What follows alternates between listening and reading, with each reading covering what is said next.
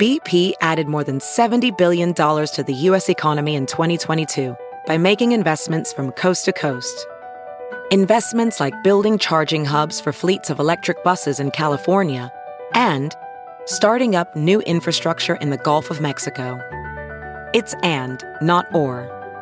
See what doing both means for energy nationwide at bp.com slash investing in America.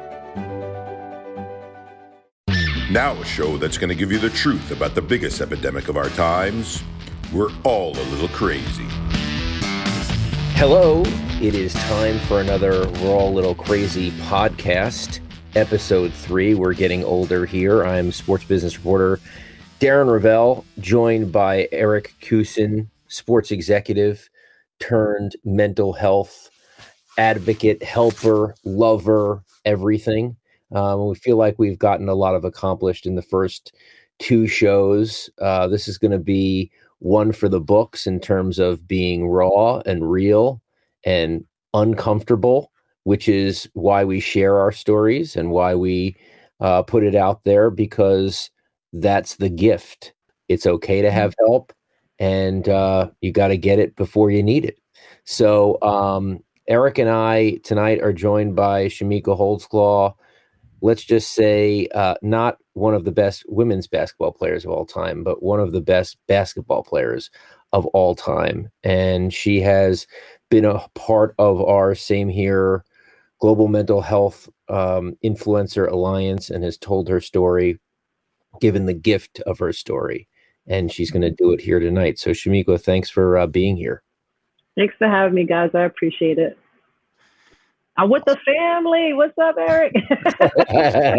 so, interestingly enough, I'll give you the genesis of it. So, we shared on the last episode how Theo became a part of the alliance. And I was saying how, you know, there were athletes, there were celebrities who'd shared their stories, but it was usually like you got the disorder label and then that was it, right? And there wasn't much depth to the story.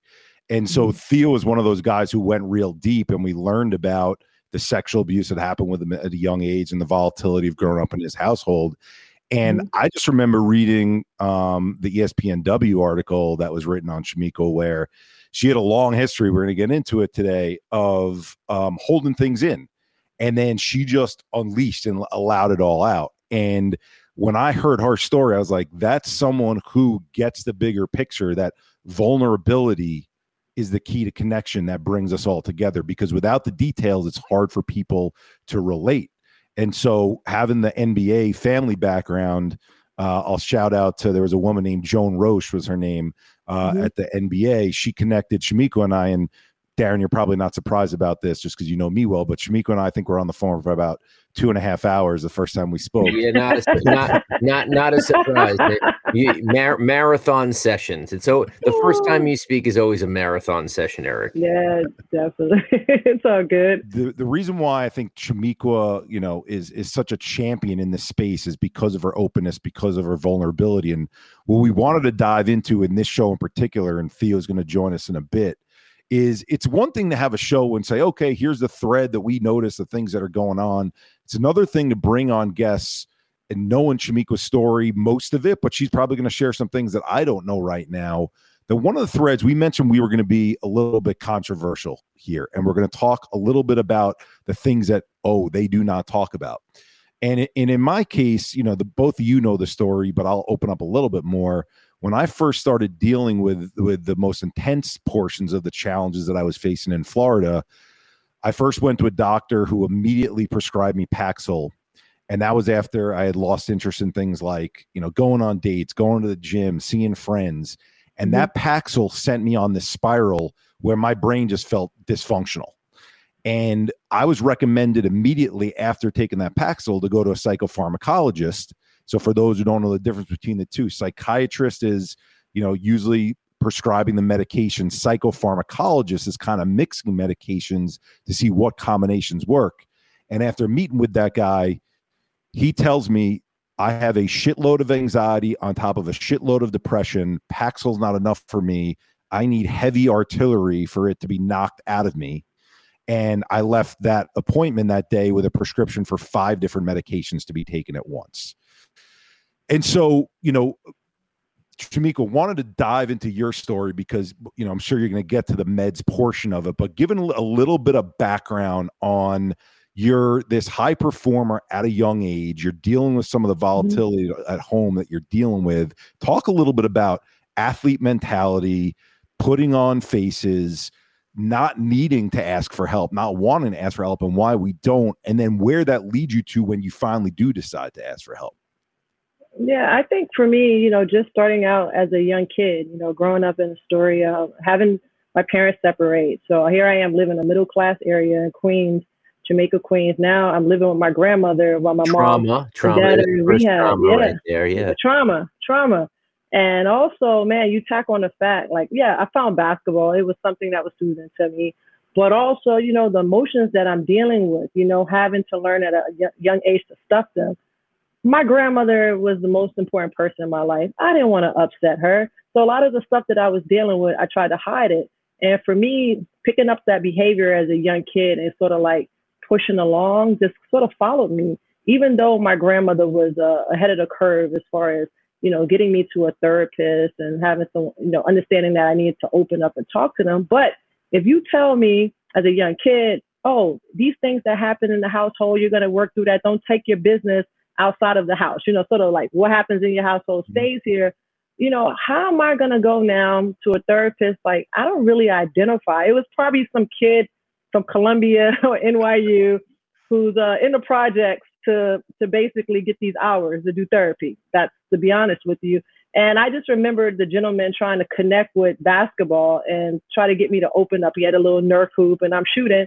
And I'm like, there's no way I'm gonna tell this gentleman like all my feelings and emotions. So I learned to just, you know, you you learn to people please, say the right things so you can be released and go back to doing what you're doing. And that just kind of like followed me you were, you, were, you, were, you were just you were just doing the motions. That's all you were yeah, doing. just just you went to a therapist because you were told you had to go to a therapist, and it was just mm-hmm. like okay, just doing my job, not really getting anywhere, no catharsis, no nothing.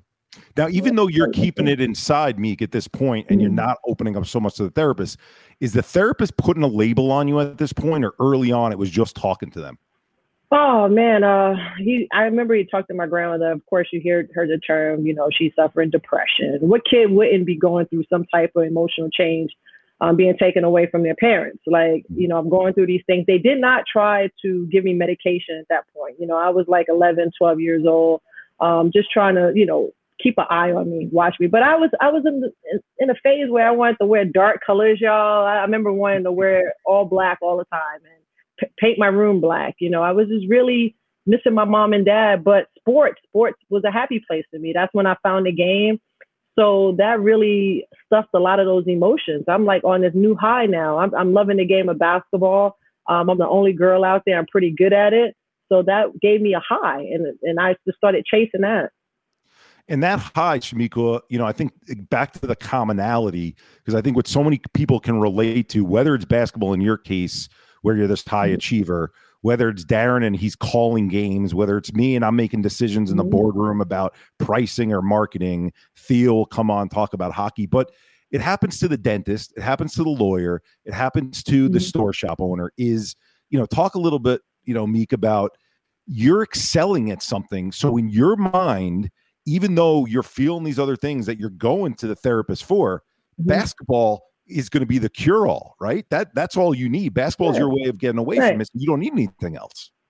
Right, you're right. That's my that's my coping mechanism. I mean, that's my that's my drug of choice. You know, I'm getting this high, this this feeling of elation. So I want to stick with that. The other stuff, I'm like, oh my God, I cannot be sad because I'm paving a way. I'm opening all these doors. You know, I'm getting to do all this cool stuff. You know, overcoming your environment. So my focus was not to look back; it was to look straight ahead. But I didn't realize like when you stuff those things and you constantly pack that bag, ultimately it explodes. And that's what it did. And I didn't have the, the skill set, you know, from the time I've been, what is it, 12, 13 years old. As soon as I was good at something, I, I was coached, you know, it's like, oh, she's gonna be okay. She's gifted. She's special. You know. That, that um, that's that that that's what I want to get into now. So mm-hmm. often when you cope by being great or driving it into something else, mm-hmm. as a journalist, the storyteller just starts going, she's good. Like she, it's either like she got through the projects and didn't get shot because she played basketball and she got out, right? right. That, no, no, no. That's the that's the Mad Lib that yep. journalists go for, right? So like mm-hmm. she had a tough upbringing. Her parents, you know, they left and her and she was left with her grandmother, but then they go to but she's playing basketball and she got out. But you didn't right. get out because you're still between your ears. That's the thing. So you're right. you think that sometimes the story is even though it it helps that you did what you did and that the story is mm-hmm. almost like a disservice because it's not completely accurate to say that you are 100% successful because you are ripping it up at Tennessee and the WNBA. Right, you, um, Darren, you hit it hit it on the nose, man. Um, definitely. I think you know with a lot of stuff that I was carrying, I'm sure adults, you know, college coaches, I'm sure high, my high school coach knew what I was dealing with, but never did I hear anyone say, "Oh man, this kid's overcome." Maybe we should um, have her talk to a therapist. You know, um, sort of sort out these problems and make me do it consistently because I think if I would have built that trust at a at an early age and not feeling judged, I would have been in a in a better place. Um, when I went to Tennessee, finally it just came to a head, and I had to go ask Coach Summitt. Um, I couldn't sleep. Uh, we were winning championships and stuff, and I was totally um, a wreck. Um, just wanted to sleep, and I wasn't going to class. And I'm like, oh my God, Coach Summitt, I don't know what's the matter. And that was the first time an adult, you know, really said, "Hey, you got to do what makes Chamique happy." All right, I'm still, I'm like 20 years old. I'm like, what makes me happy? Is it playing video games, hanging out with my friends? So I'm like kind of going through everything in my mind. And she's like, "Hey, I wanted you to talk to somebody." And I said, talk to someone. I'm thinking a team psychologist, because you know our world is like the sports world is like, oh my God, I got to talk to the person that's around the team. Yep. I'm a captain. My friends and teammates are gonna find out about were this. Were these all these like strings attached, like these yes. little these little strings that like you're talking to the therapist because maybe they're evaluating you for something else. Yep. Can she be on the team? All this. Yep, you're right. So I just remember going. I went six times and I would say I started to see um, improvement in my sleep. I started to feel um, better emotionally. It was calming. But that day, man, I think it was like my sixth or seventh appointment when she touched on the childlike person inside of us and showed me them damn dolls sitting on that windowsill and tried to talk about my mom and dad. I wanted to run. Yep. I, I never went back. I was like, oh, I'm fine. I, I, I, I'm good. Oh, yes, I've learned breathing techniques. I'm good. I'm all right let me throw let me throw myself back into basketball because that's gonna fix it. And that's what I did for so long. Just like didn't want to face things. I just wanted to to run. It was the tough stuff made me uncomfortable, and I just ran away. By, by the way, was was Michelle Marciniak your teammate or no? Oh yes, one year. Yeah, because she she you know she she built a bed sheet empire. Speaking of sleeping. Oh yep, sheets. yep. Darren yeah. is Darren is the purveyor of all useful useless. No, I, I, I, I, like uh, this is like a sidebar, obviously, but but uh, I don't know. Someone called me up. They're like, yeah, it's it's uh, these these sheets. You know, they're like wicking sheets. It's by this woman named Michelle Marciniak. I'm like, you mean the basketball player from Tennessee? you know, like I'm like, there's not another yeah. Michelle Marciniak. So Pat's so Pat Summitt did turn out to be the person that she gets credit for in terms of uh, she or did she do it just as a practice? Oh no, no, she's the real she's the real deal. Um, she's always had an open door policy with her players, but I, I'm not going to speak for everybody else right now. I'm going to speak for myself. Um, yeah, she she was willing to hold my hand and, and walk me through the process, and she got me there. Um, she made me feel safe and secure, so that was like a, a A plus plus. And um, I, I, started doing the work and it, it really helped a lot. But again, my fear, um, not being ready um, to just really unveil everything caused me to run again. So, well, Chamique, not- and that, and at that point, like I want to, cause, cause you have so many interesting facets to the chronology of how your story plays out. Right. Mm-hmm. And so Darren hit on an important point, which is, when it's people with platforms, celebrities, in your case, mm-hmm. you're playing on this big stage in Tennessee. Yes, the reporter, which I, Darren and I, when we started this podcast, it was like, what stories are the media telling that's actually not helping the narrative, right? So he just gave Yeah. one of those threads of, oh, she Mhm. went from this difficult place and now she's rescued Right. and great, right? And so people see that Or- and immediately what they're crazy. What's that? Right. It's crazy. It's Right, either yeah. it's either you've been rescued, someone's been rescued yourself, or you're you're you're crazy. You you know you you totally busted, and now you're crazy. Right. It's it's it's spectrums, and it's and and you're either great or you're awful.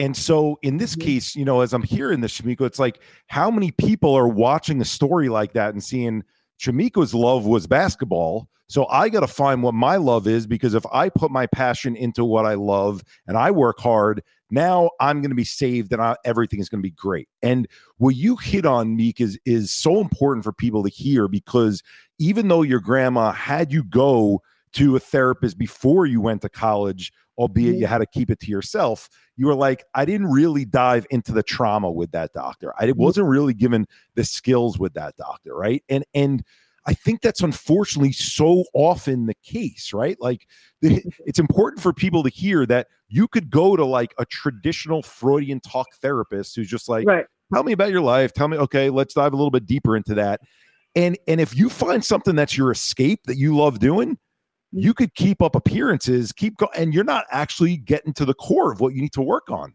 would you agree with that meek Oh, definitely. I, I learned to sort of, like I said earlier, manipulate the situation. You know, I, I know what to say. I, I, I started figuring it out um, to not touch on the things that really made me uncomfortable. Um, I also had to learn because going to all these therapists over the years, I thought initially if I go to this one person that I had to stay there, that's the part that was driving me crazy because I'm just like, I don't like the way this individual sounds. This That that so listen that freaking that I say, uh, you hit on something there um, and for people listening i think this is really important. So when i knew when i found out i needed to get help um, i went to like three or four therapists in like six months and i didn't want to start over i didn't want to be patient with medication. I didn't want to i i had so much impatience but the whole like oh my god i'm going to have to tell this whole story again. Not really comfortable with this person i don't think we're going anywhere but like it's making it seem like oh i'm doing my therapy it's on the calendar am i doing anything? So like i feel like that is a common thread uh where where it's like it's a it's it's adds another battle to the anxiety of knowing you're going through something. Yeah, it's I was I was on the phone with one of my um, friends, and this individual served in the military, and um, you know wit- witnessed some very traumatic things, and they were telling me, okay, they they're seeing this therapist or whatever for the last year and a half, right? Really got someplace in their feelings and emotions and dealing with PTSD, and now the therapist is leaving, and now they have to start off with someone new. And just the fear that they're ex- experiencing like what darren said is like i don't want to start over. Mhm. i don't i don't want to go through this. And so um, i think that's what a, a a lot of people um, feel and they try to just stick out something that is not a good fit um, just because um, they, they don't want to start over. But in some cases i mean i liken it to if you're dating you know trying to pick that person for your fu- future you just don't rock with the first person you know you gotta kind of try date around just a little bit, right? See what fits for you. Hey, Theo, what's up? Hey, Chamique. this is actually the perfect point of the conversation so i'm going to bridge theo in here so theo if you don't mind giving up because you and i talked a little bit about before this call you, Yeah. we, people people on, who are listening to this know your trauma because you've you've been through it. But but talk if you don't mind taking us back a little bit to your coach in, in your particular case or your doctor on your team as an NHL player you're you're playing for the Rangers and and what do you experience when you're on the ice? And now all of a sudden some of the trauma starts to build up in you and and all of a sudden you know your world feels like it's falling apart.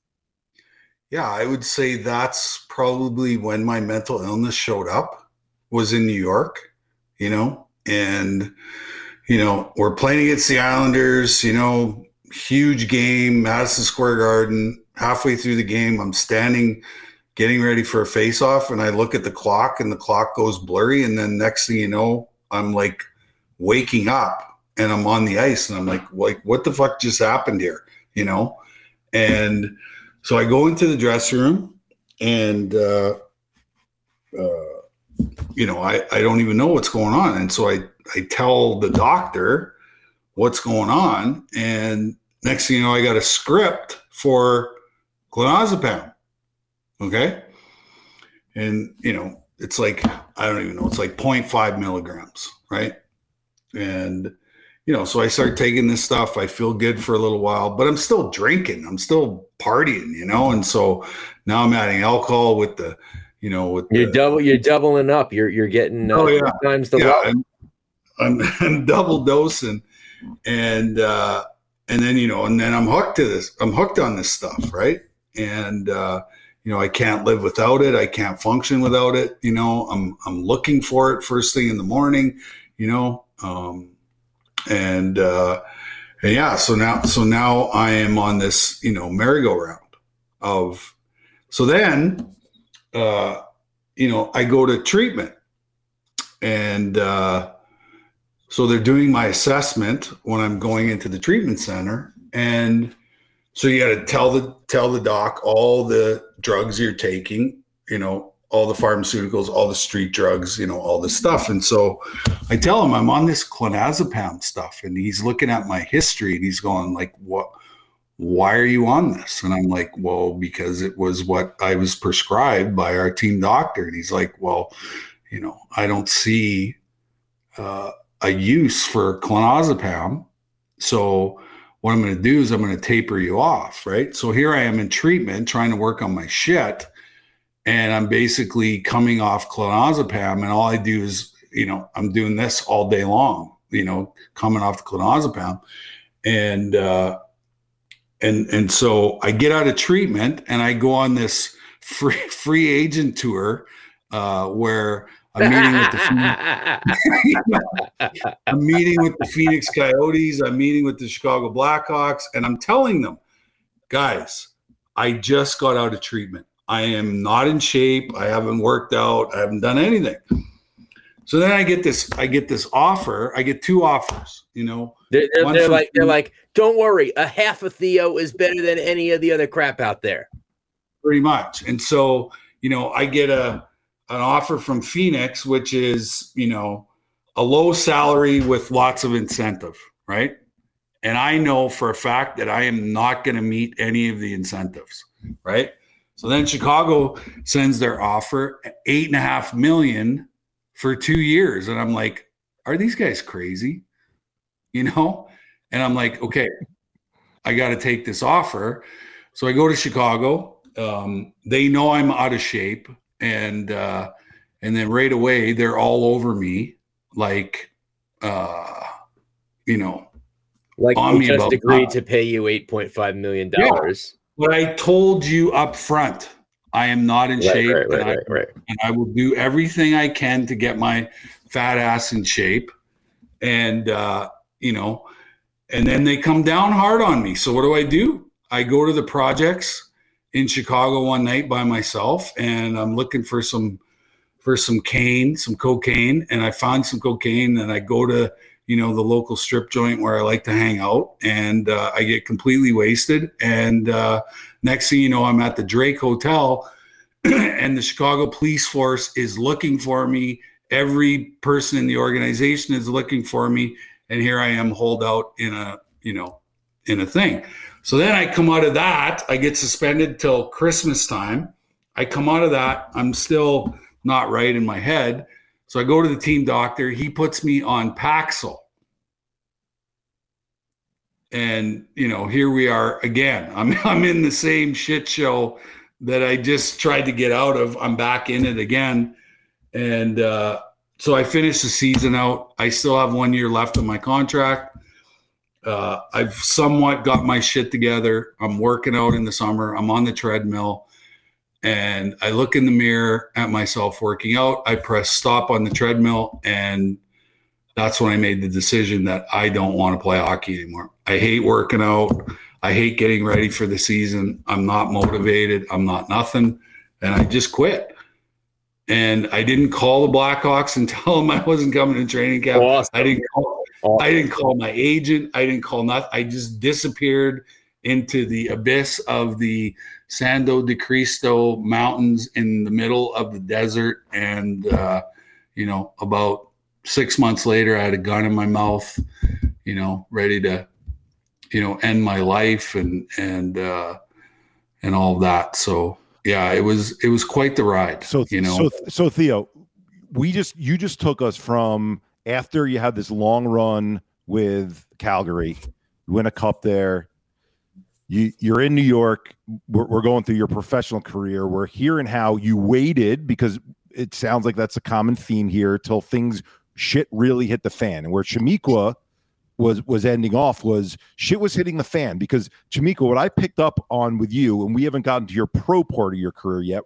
Right now we're up to college, but for for Darren and Theo, do you remember when Tyler Hamilton was at the event with us when we launched, and that's Lance Armstrong's teammate from the Tour de France and he was saying that they were ringing the bell at the New York Stock Exchange, and it should have been the greatest day of his life, and instead it was the worst day of his life because of how awful he felt. So, Chamique, when you just shared, I'm winning titles.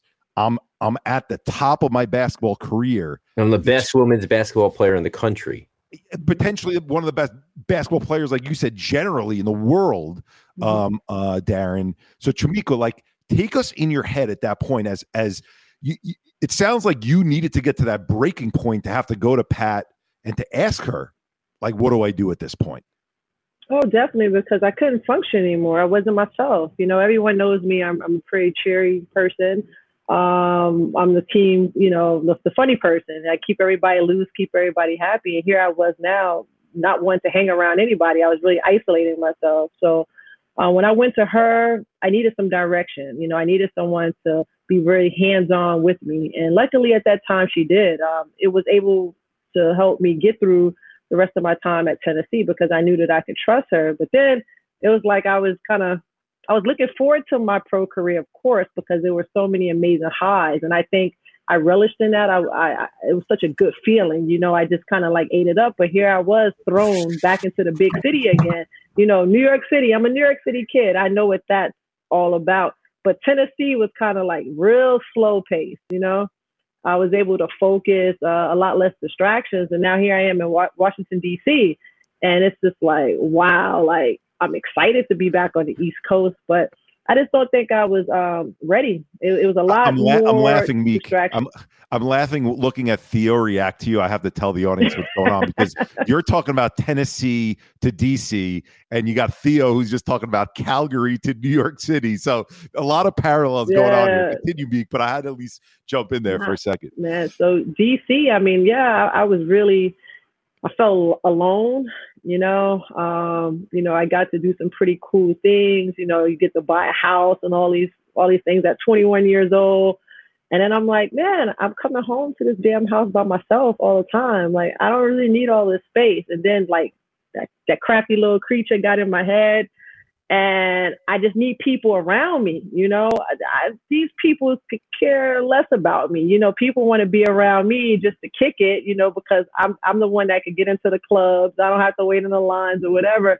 And so I was using them, and they were probably using me. I was using them to keep myself out of my head. I didn't want to have to think about the shit uh, that was going on. And so now I found myself in DC, and I, you know, I like to go out, but I'm not like a party party person and then I started to see my personality started to change, you know, because I needed that noise um, around me.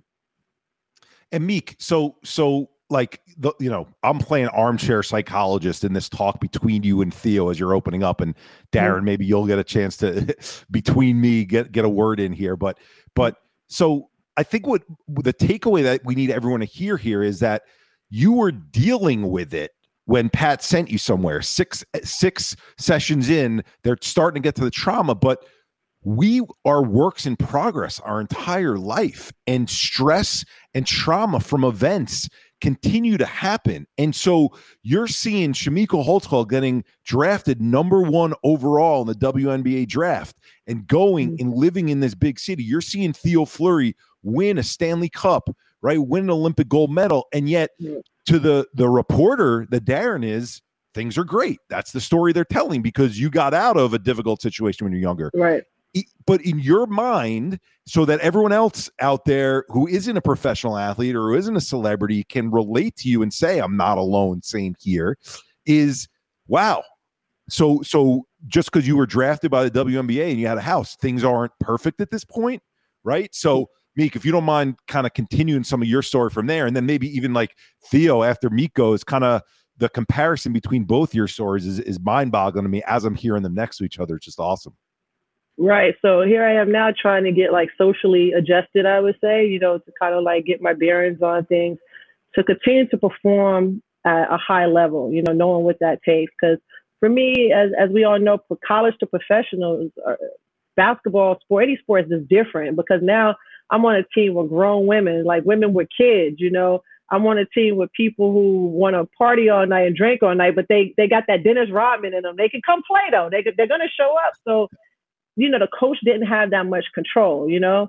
And so things were just kind of like going all over the place. I, I started playing for all these different coaches. They were getting fired left and right. And on top of that, my grandmother dies. And that's when everything just went rock bottom. And I lost that one stable um, piece of my life. And I just there it is. It doesn't, it doesn't, it doesn't just happen, right? Like yeah. it doesn't just, all the stories, all the people who think they haven't experienced it but really have. Mm-hmm. They think it just happens. There's a moment of break. No, it doesn't. No, it doesn't. It happens for a reason. Mm-hmm. Yeah, it, you're right. And then it happened, and that, boy, it just knocked the air out my lungs. And I just really went into a dark place. Um, you know, I started um, even like hanging out with my friends more, I started really masking my emotions. I remember a teammate told me, and I was never like a big drinker. My team, one of my teammates told me, "Hey, after the games, if you can't sleep and stuff, just have a glass of wine, right?" And it was like my first time, like, all right, wine. But then I'm like, yo, I'm drinking a whole bottle now. And then I'm like super energized. And I'm like, oh, let's go hang out. Let's go do this and that. And, you know, people are just rolling with me.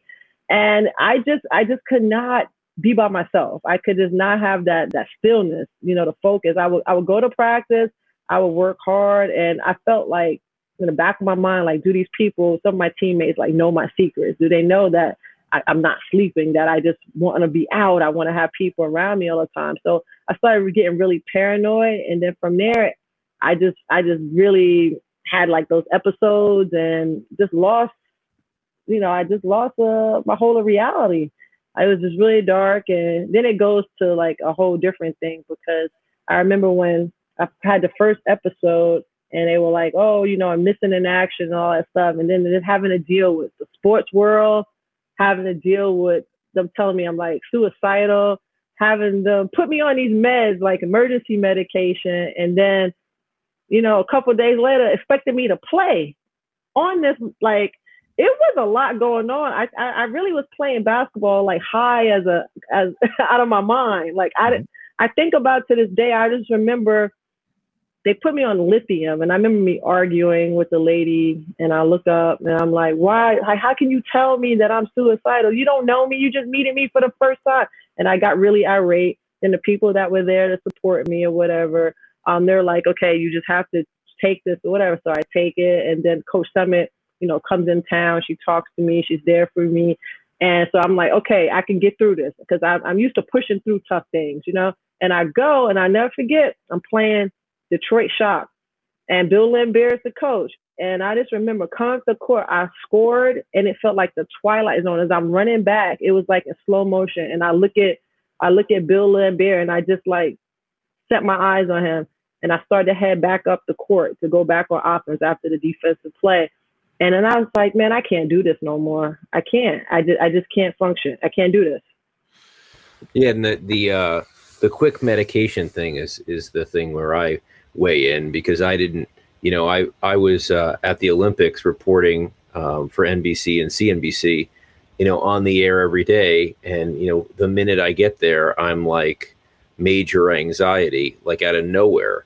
Not, you know, and and there's this disconnect between the word anxiety and being anxious, which is they're not similar. It's unfortunate that there's not another word, um, but but the emergency medic- medication was, you know, 300 milligrams of Seroquel, which was basically like you're not sleeping, um, you need to sleep, but then not thinking about the fact that I needed to get up and be on television. And when people hear that that I was on 300 milligrams, they're like, "So you were in bed all day?" I'm like, "No, I was on national television." And the and when I did use the prompter, I saw the words moving around, jumping and shaking, and I'm trying to make it through here. So I made it through every single day. But I was I I don't I still can't tell you today whether it was my anxiety or that medication. But but I was beyond beyond gone. And I said many times I can't I can't do this. And somehow I convinced my my rational self that like if I this is a big moment in my career, if I don't get through this, then my career is definitely over. Um, and so I just kept I just kept pushing. Um, but that but that moment where it's like, oh, we got to solve her quick. We got to solve him quick.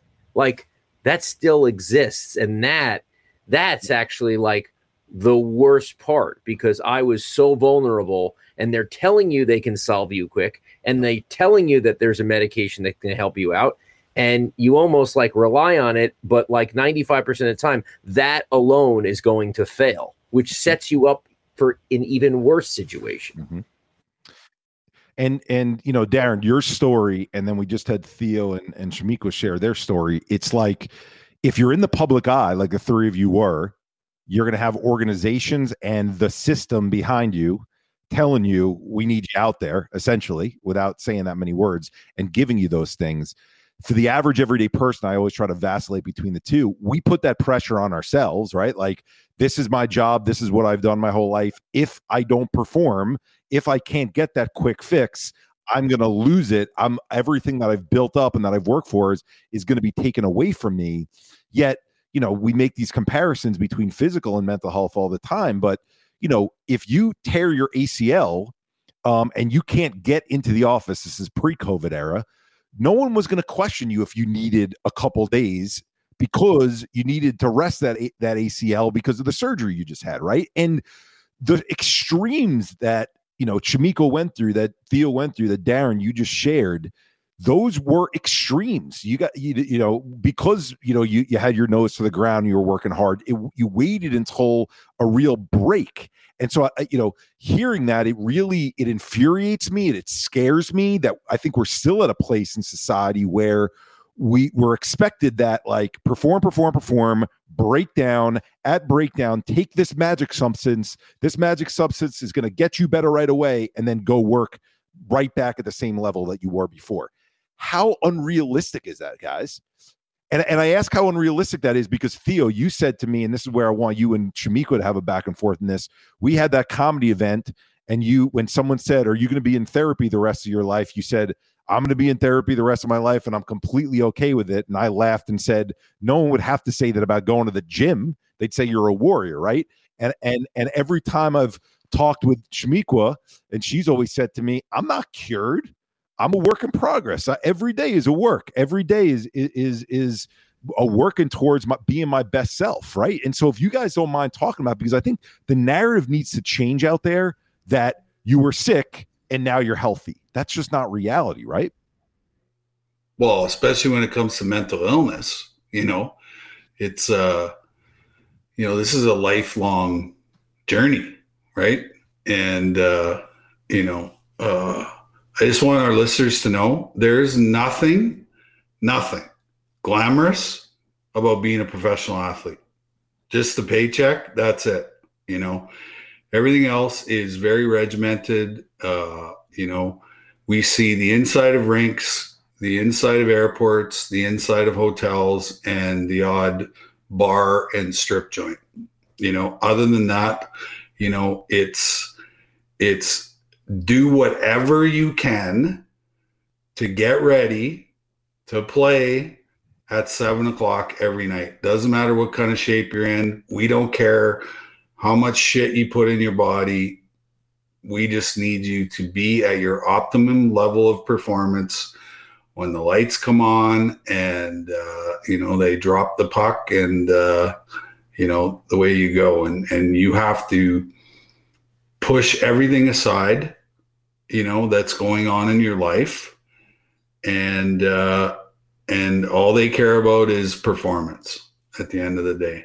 And when you stop performing at the level that they expect you to uh, you know it uh, you know it you're just done you know? Like we've gotten everything out of you we possibly can. And uh yeah good luck good luck in retirement you know?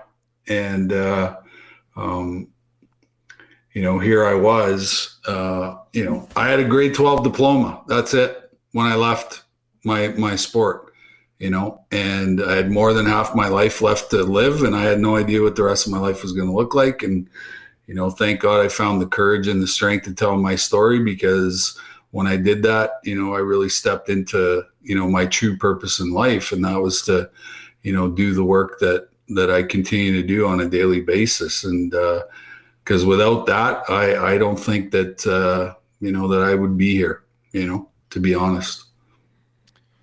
And, and Meek, you talk a lot about transition. You know, you, you found this place now where you know, I laugh with you because I have to send an email. Full disclosure, I have to send an email to Meek probably once a week because people are reaching out saying, "How do we get Chamique to talk?" Um, and and so you, you've been out there, you've been telling your story, and you're open about it. But you know, back to that point that Theo was making, that you know, mental health, or to the point of where we get to mental illness, is a lifelong thing. Mm-hmm. That transition out of being a basketball player was difficult for you too, right, Meek? Probably the best thing ever. um, but it was great because for once, you you know, I was in a place, and I know some of my colleagues that when I first said it, everybody was like, "Whoa, whoa, whoa." Yeah, because you guys called me crazy. You guys called me all these things and tried to make me feel, you know, from some of the teams that I played on in management, tried to make me feel different. When I'm coming to you as an athlete saying, I need help, you know, I need to see a psychiatrist. You got to remember, I played on a team once where um, I had was suffering an injury and they would get me to every doctor. And I'll never forget when my coach came back to me and said, Hey, um, I just want you to know we had great insurance and everything. Well, the team is not paying for your psycho- psych- uh, psychiatrist, but um, I'll pay for it. And I was like, oh no, I'll pay for it myself. And that was just really like, are you serious? Like you'll pay for my ankle injury, but the thing that I've struggled with the most is like my mental health, and you won't pay for that. So I think for me, it was tough. You know, uh, I, I, I was I'm gonna be honest, I didn't miss it. I missed the camaraderie of like my teammates, the, the sisterhood, but I, I didn't miss the stress that came with it. You know, especially when I started having those challenges because there was a lot of people um, I would say that weren't mature about the situation. Um, people that I know, you know, it's it's it's crazy how you say things. You got to be careful how you treat people because sometimes they could come back and bite you in your ass. And you know, it's been people that um, have have written about me, Darren. I never forget a reporter came up to me. Said, "I just want to apologize." I, a big paper too. He goes, "I wrote a shitty story about you." Um, and and and his wife was going through mental health issues and it takes a lot you know anybody's apologizing i can accept that but to have people just like you say these these hurtful things and then now years later you know they're like well you know that was brave of you i was struggling with something similar i just didn't know how to express it at that time so it made my skin so tough you know and um, I think that's something my grandmother and Coach Summitt instilled in, in me. Like, you know, you hit the ground, but that New Yorker in me, I had to fight back.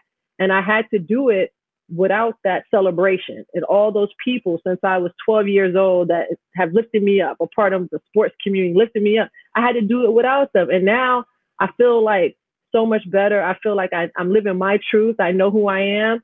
You know, I, I, I no longer, I was always kind of shy. So I was always like, I step in the room, I'm so much more confident because, you, yeah, I've gone through shit. You know, I've, I've gone through life and I'm persevering I'm, I'm built New York tough, and I and I feel great about that. And uh, it's a certain I don't know, it's a certain confidence that I guess being in the pit when you come out of that, man, you just a different person. me, can I ask you this question? Because me, mm-hmm. Theo, and you are all in different baskets. I mm-hmm. continued and got through it and had help along the way, but it was a private struggle. Theo mm-hmm. was out and he had a private struggle, but you know, like, but he actually wasn't doing the same thing he did in his career. And you had the struggle while you were still in the midst of your career. So, mm-hmm. how did the fact that people knew your secret, right? And and and people were judging you as you were still in your career, how did that then affect your ability to get better? Did it was it a distraction? Was it a, was it a help? How did that work out? Man, it was actually uh, it was it was a distraction. Um, it forced me to really isolate, but I was I was isolating because I didn't trust people. You know, it was a, it was a different type of thing. Um, I was trying to still, you know, work um, and move forward, working on things. But I just think if I could have just been my whole self, you know, and I was accepted for that, um, I think I would have just been in a, in a better place. It's always like I'm just carrying this baggage, you know. Yes, I, I, I come out of it. I'm doing better. Oh, okay, here you go. I'm community. I'm WNBA Community Person of the Year. You know, because um, I, yeah, yeah, yeah. I won. I was I was Community Person of the Year. Ooh, took my took my picture because of you know I started opening up and, and, and talking about that. So now it's like, all right, you know, she's doing all these great things, and it's just like, okay, like I'm a human being. What if I what if I wasn't doing that? You still know I struggle for these things. Are you still trying to aid me and trying to assist me. But like Theo said, it's about, man, what can you do on your court, on your field? You got to show up. You got to get it done. That's that's the only thing people want to hear at the end of the day or see. That's it. That's what they want to see. Uh, the the the parallels just across all these. It, it's you know I know both of you for three years. I know Darren for three years now in a, in a friendship type of way. Obviously, I knew you guys playing, and it like when you hear the stories next to each other, it it gives you goosebumps in a way because you're just you're so taken by how much the human experience. I mean, I like my my mind was going to like Theo, male hockey player. We're tough. We don't show emotion. And then Chamique, like women's basketball player, looked at on the hardwood instead of the ice. Different sport, different gender th- than Theo. But like you hear this thread of what goes on and the buildup over time of the stuff you're handling and that invisible bag that we're all carrying that that bag keeps getting heavier and heavier unless we reach in and we pull things out and we start working on it the thread is there and, and i think you know tell me if this is a, a good question to start to, to wrap up on is you know, you look at someone like a Tiger Woods. Okay, Theo's a huge golf fan, mm-hmm. right? So, so, so Theo will love oh, okay. this question, right? But like mm-hmm. for you two who are professional athletes and you watch a Tiger Woods, you watch an Andrew Luck, right? Um, you see the way some careers unravel. Immediately, does your mind go to like, this is mental health? Like, and and people aren't noticing it right away. They're making excuses, saying like his knee is hurt, right? Like, oh, he's got to rehab his knee back, or you know, well, he got into that fight with with his wife, and and, and yeah, so that's a distraction for anyone. Like, have you guys been through enough that you're able to start to recognize these patterns in public figures that like these are mental health stories? Yeah, but they're they're trauma stories, right? That's what that's what they are. They're trauma stories, you know. And and when I saw my one of my heroes and my idol, Tiger Woods, you know, fall as quickly as he did, you know, I actually sent an email to his foundation and said, you know, I'm Tiger's biggest fan. Uh, I've been through what he's been through. Uh, you know, if there's any way that I can help, uh, you know, please please contact me and and uh, you know I just felt compelled because um, I know what it's like to be alone. I know what it's like to uh, crash and burn in the spotlight and in the media. Um, you know when you know I was I think I was either leading the NHL in scoring or was really close. I think I was in the top five, and uh, you know, they removed me from the NHL in February. They came in, took me out, and you know, the next, you know, I play against the Ottawa Senators. I get a couple points, and then I go out and I party all night, and then there's a limousine at my house the next morning to take me to rehab. You know, and and uh, I was embarrassed. I was uh, full of shame. I was full of all this stuff, and and uh, you know, here I am in a rehab center, you know, picking up the newspaper to find out, you know, how my team did, and you know, there was nothing I could do to contribute where I contributed my whole life, my whole existence, my everything, team, team, team. And here I am in a rehab center, can't. And some of know, it just comes from redefining yourself. Like you were just Theo Fleury, the hockey player. You had more worth to what you were worth from someone else on the outside than worth to yourself. Uh, yeah. And you know that's that's part of the redefining that you have to do, yeah. along with the accepting that you know this is your life and this is your path and when you understand that this is ultimately a positive that mm-hmm. gets you back there, uh, but, and but you want to know the you're not you to yourself. The, you want to know the interesting thing though, is not once in the two and a half months I was in rehab that anybody talked about mental health. Right. Right. In two and a half months, nobody ever get out of here. I swear to God. I swear to God and all I was doing. What What were you I, rehabbing from then? Alcohol addiction? No, I started. I started to unpack my trauma. Right. I started talking about my sexual abuse. You know, and uh, but really, what was going on was was I was using alcohol and drugs. So right. vodka and cocaine was my Seroquel. Yep. Vodka and cocaine was my Paxil. You know what I mean? And and uh, so they made um, it about the subject that you got. No, like it was, it was instead everybody, every like the next year when I went into Long Island to play against the the Islanders, twenty thousand people are yelling crackhead. Yep, exactly. And and, and I was oh, wow. I'm not letting Darren off the hook from a media standpoint. Not that Darren stands for the whole media, but Theo's saying they didn't talk about mental health, right? And people are focusing on the addiction, get rid of the addiction and people are coming to the Nassau Coliseum and they're saying media, media, doesn't care whether they worked on mental health. They just know that Theo is in rehab. Yeah, and that's, rehab, yeah, and, he's in and, rehab. And the term right. the term crackhead and the term addict sells more and, than he has trauma. And that's why I brought up the, the Tiger Woods thing, is because we're watching this accumulation over time. And I'm watching this story, and people go to, well, the fight with his wife that's what caused this. And th- th- there's a singular answer for it. Or knee injury, right? That's what's causing his da- his downfall in play. And I hear Chamique's story. I hear Theo's story. Darren, I hear your story. I know my own story. I, we speak to people every single day. It's an accumulation of this stuff over time. If anyone's not watched the Tiger Woods documentary, please do it you start to see the relationship with him and his father and the pressure that his father put on him to be this perfect individual, to be the person who's going to bring all different facets of life and all different people together and heal people. And he had to say the right thing at the right time and he had to marry the right girl. And it like, over time these things build and it becomes too heavy and people start to unravel and that is the common thread. That's what we need to talk about. And we don't need to make the incessant focus media knock knock. The but where yeah, go ahead, Theo. But where where is where is compassion in all of this? Like where where is it? You know, where's empathy?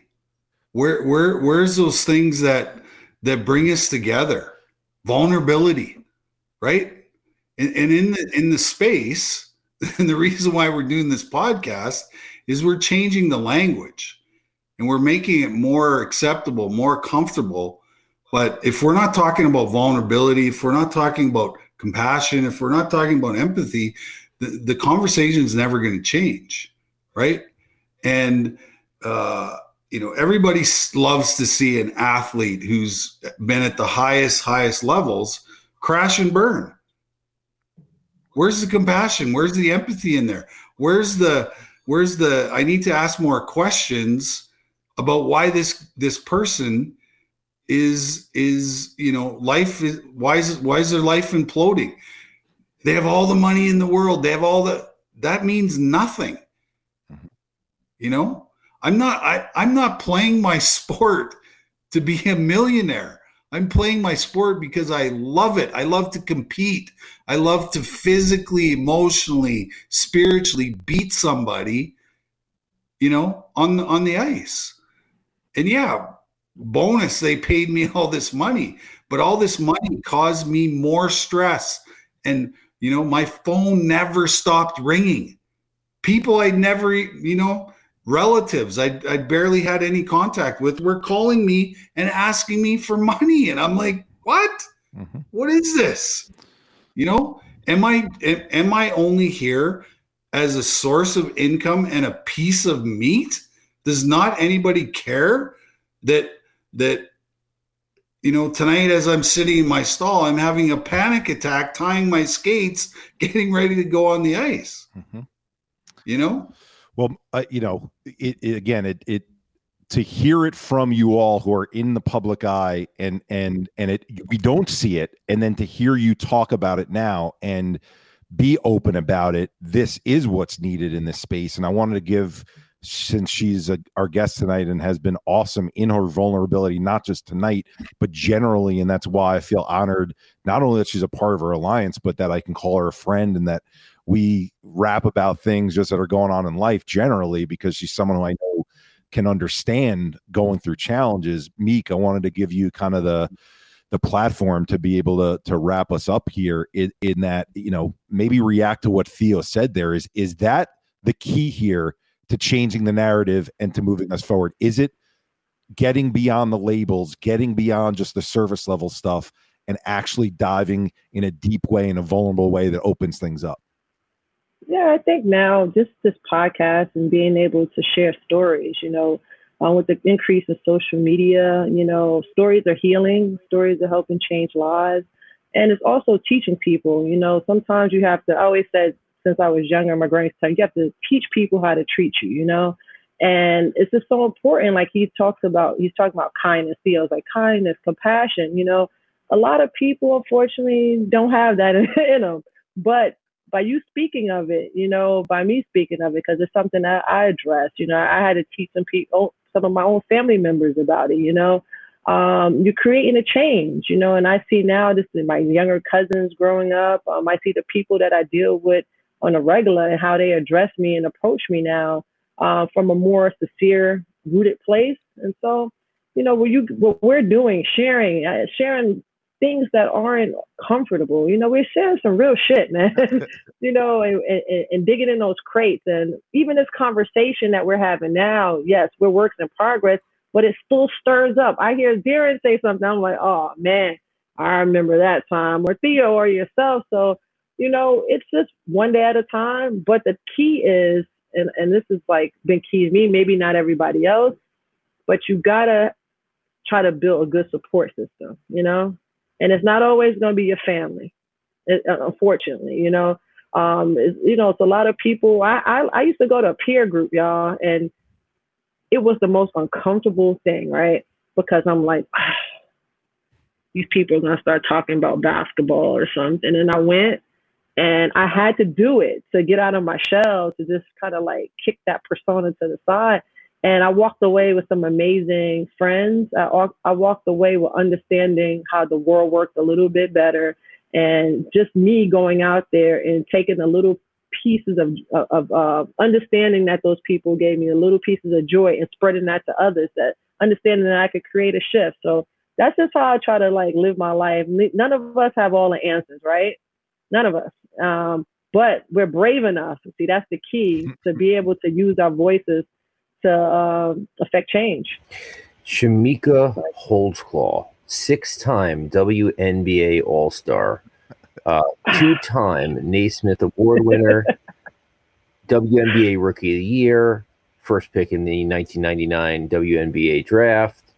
Um, on and on and on. And what is so great, and obviously with Tennessee, three-time national champion, Uh, what is so great is that um, uh, you will be known just as much for your work here with mental health or even more. Um, I think Theo's at a point where he's even more. Such accomplished uh, athletes, um, but as people for contributing to, by telling your stories, by living your stories, you are helping others. And we hope that everyone listening here today uh, enjoyed your story. And it's not only about you, it's about everyone listening. And we hope that they, they can take lessons from what you shared with us. So for uh, Theo Fleury and Eric Kussin, you are listening to We're All a Little Crazy podcast um, on the Hockey Podcast Network. And we'll see you next week. You just heard We're All a Little Crazy, brought to you by the hashtag Same Here Global Mental Health Movement and the Hockey Podcast Network.